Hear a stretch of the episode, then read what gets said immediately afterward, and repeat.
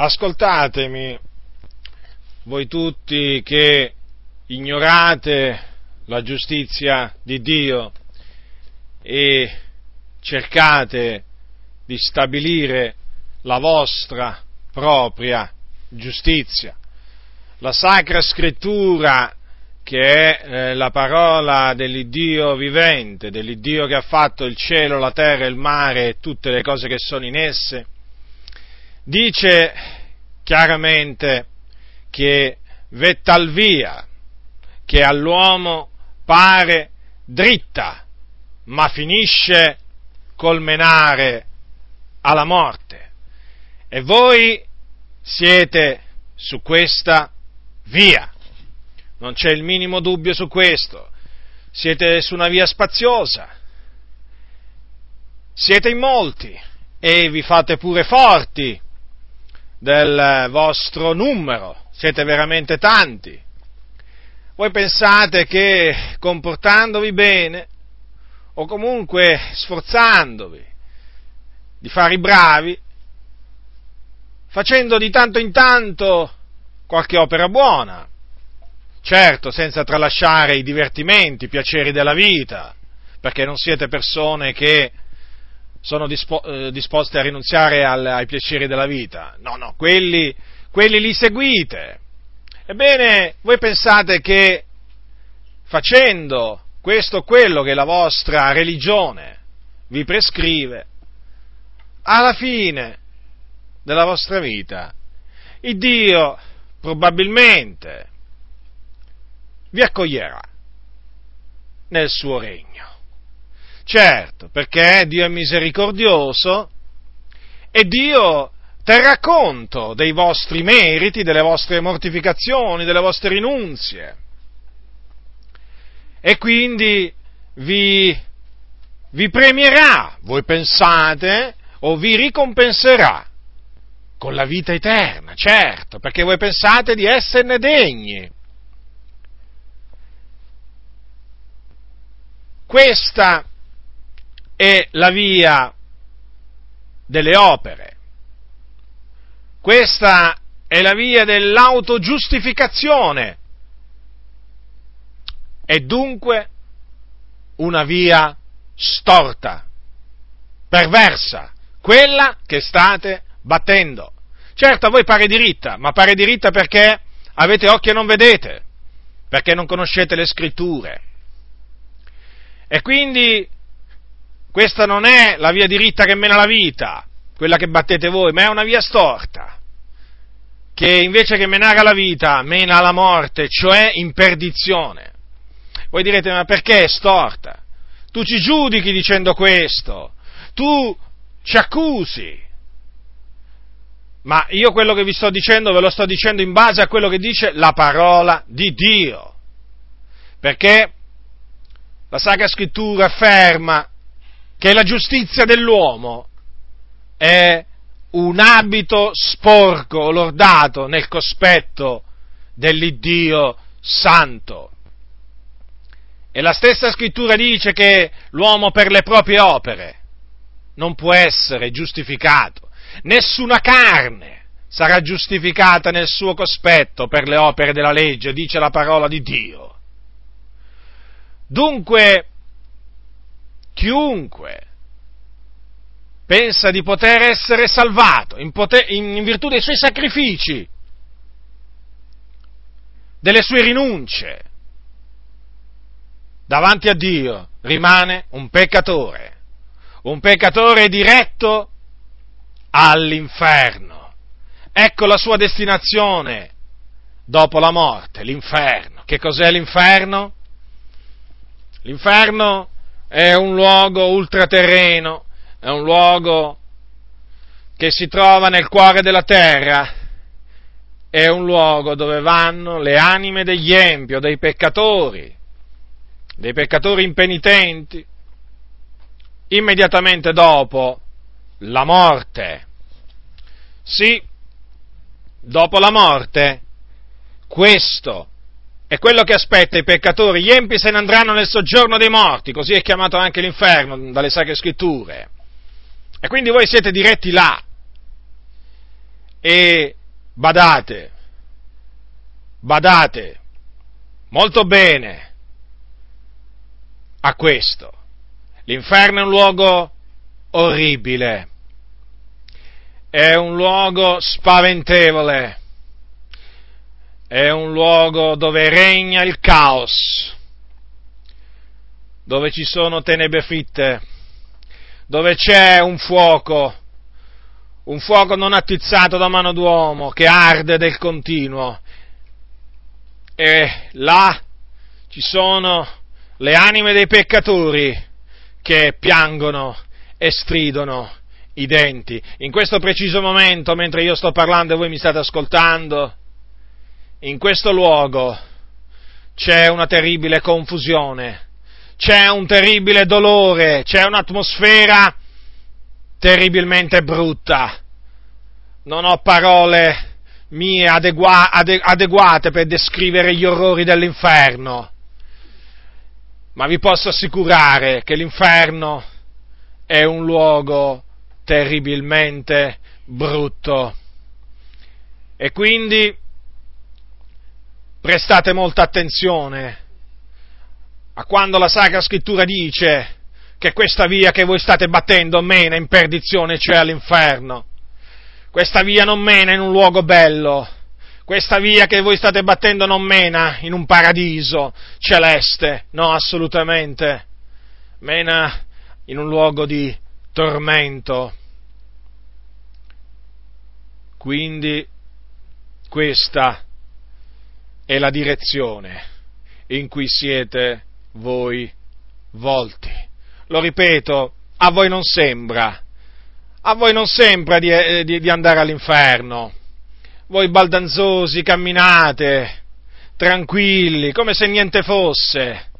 Tanto io sono bravo, non uccido, non rubo, sono un padre di famiglia.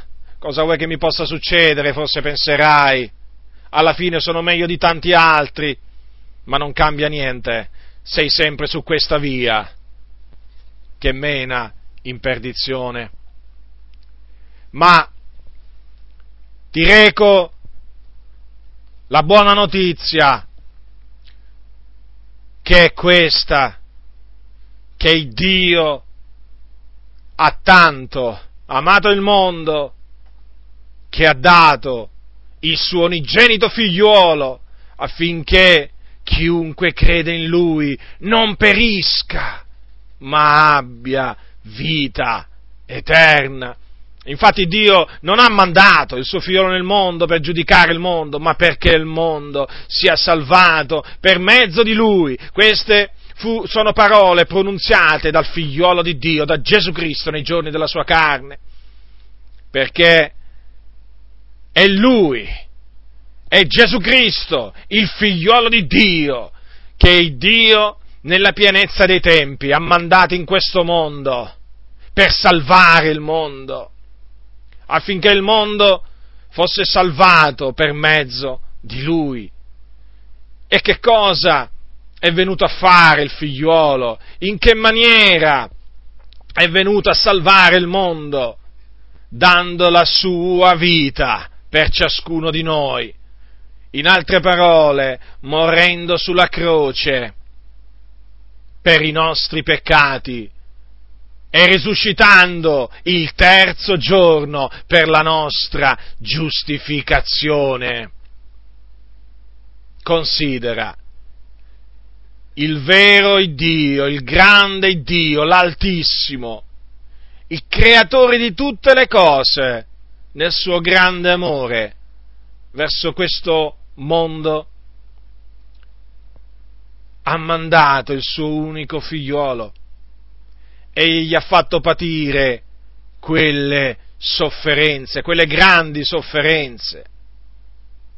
Gesù, il figlio di Dio, che nacque per virtù dello Spirito Santo, partorito, partorito da una vergine,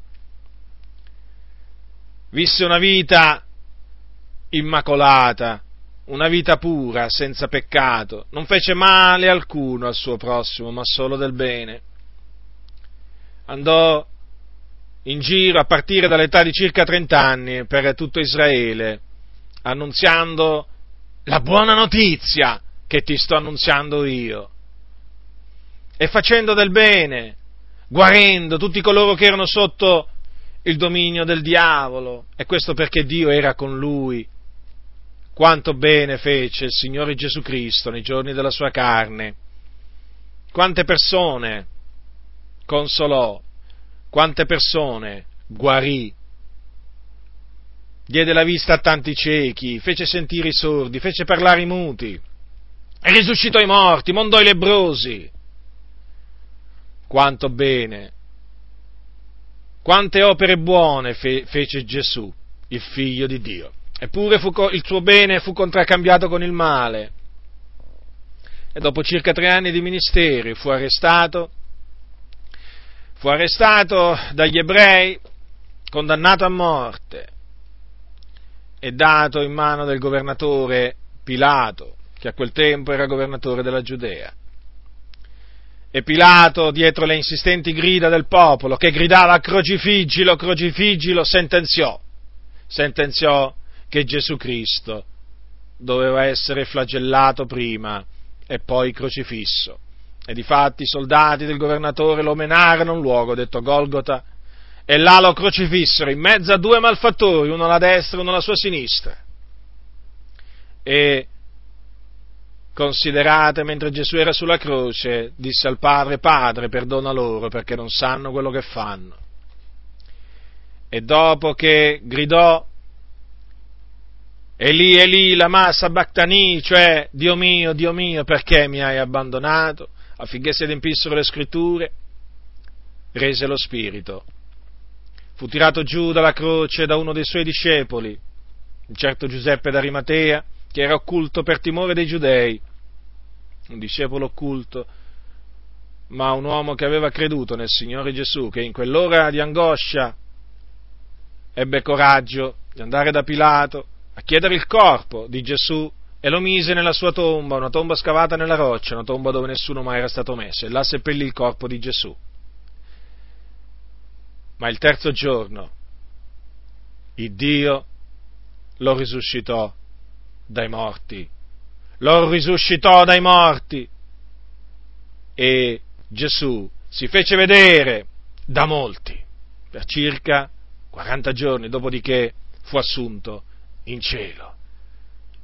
Ecco dunque quello che è venuto a fare Gesù per ordine, cioè il figliolo di Dio, per ordine dell'Iddio e Padre suo. È venuto a morire sulla croce per i nostri peccati e risuscitare il terzo giorno per la nostra giustificazione, affinché chiunque crede in Lui non perisca, ma abbia vita eterna.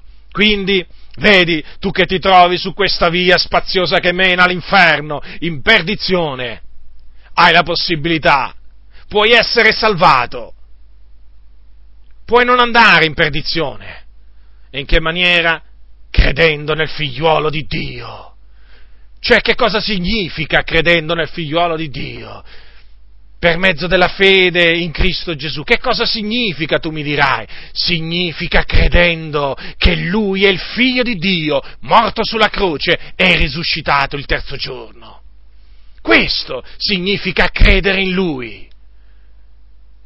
Credendo in Lui si ottiene la vita eterna e quindi non si va più all'inferno perché si è salvati, quindi puoi essere salvato dall'inferno, dal peccato prima e dall'inferno poi.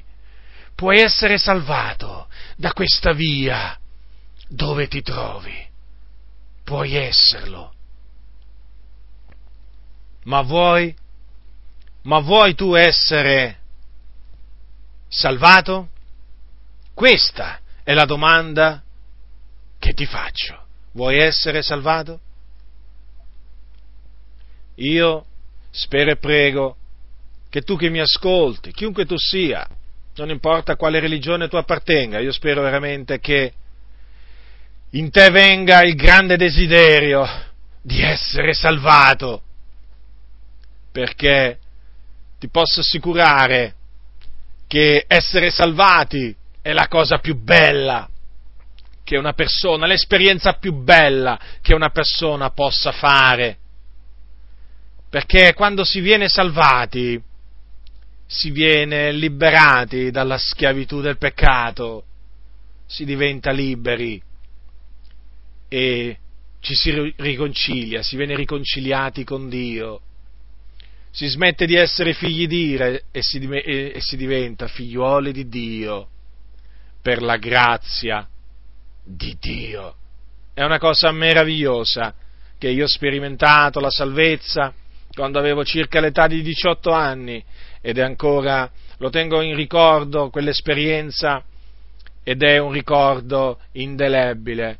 Mi ricordo ancora quella sera, piangendo mi rivolsi al Signore dissi, Signore Dio, sono un peccatore, perdonami, purificami da ogni iniquità, fa di me un tuo figliuolo. E credetti con tutto il mio cuore che Gesù era morto sulla croce per i miei peccati ed era risuscitato. E mi ricordo che in quel preciso momento mi sentì rinascere, cioè mi sentì una nuova persona, una nuova creatura, una pace. Oh, quale pace! Oh, quale pace inondò il mio cuore! Quale gioia! Quale gioia! Dalla gioia veramente mi misi. Eh, avevo pianto prima per perché ero stato convinto di peccato, però a un certo punto, a un certo punto cominciai veramente a piangere di gioia, tanto ero contento, tanto ero contento che il Signore aveva avuto pietà di me salvandomi. Da quel momento sapevo che avendo creduto nel Signore Gesù Cristo non sarei più perito non sarei andato più in perdizione per la sua grazia, perché avevo la vita eterna. Vedi, quello che io ti annunzio l'ho sperimentato e come me tanti altri l'hanno sperimentato, tanti e tanti altri in tutto il mondo. Quindi, quello che io ti dico di fare da parte di Dio è questo. Ravvediti dei tuoi peccati riconosci davanti a Dio di essere un peccatore. Lascia perdere le tue opere che tu consideri meritorie, lasciale perdere, sono spazzatura, non valgono niente, non valgono niente. Lascia perdere la tua giustizia, è un abito sporco che puzza agli occhi del Signore. Lascia perdere quei pensieri vani, abbandonali riconosciti un peccatore davanti a Dio e confessa i tuoi peccati al Signore. Confessali a Lui e implora la sua misericordia. Chiedigli di avere pietà di te, delle tue iniquità.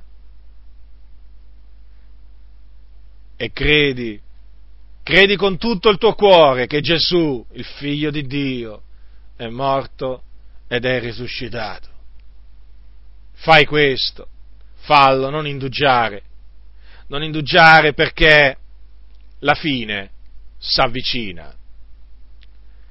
Vedi, puoi fare tutti gli scongiuri che vuoi, ma il giorno della tua morte s'avvicina, non è che si allontana. E che farai? Che farai poi quando esalerai l'anima tua senza essere riconciliato con Dio? Te ne andrai all'inferno. Invece se morirai riconciliato con Dio, andrai in paradiso. Il Signore sì, ti accoglierà nel suo regno, dove splende la gloria, dove ci sono miriadi, miriadi, miriadi di angeli che lodano il Padre e l'agnello di Dio che è alla sua destra, cioè Gesù Cristo, il Figlio di Dio. Là, là ci sono tutti i santi di tutte le generazioni che lodano il Signore, perché Egli è degno di lode, Egli è degno di gloria. Ecco, allora sì, il Signore ti accoglierà, ti accoglierà nel suo regno, perché? Perché sarai rivestito della giustizia di Dio che si ottiene mediante la fede in Gesù Cristo. Ma se persisti a mantenere quegli abiti sporchi che c'hai addosso, che rappresentano la tua giustizia, sappi che andrai all'inferno.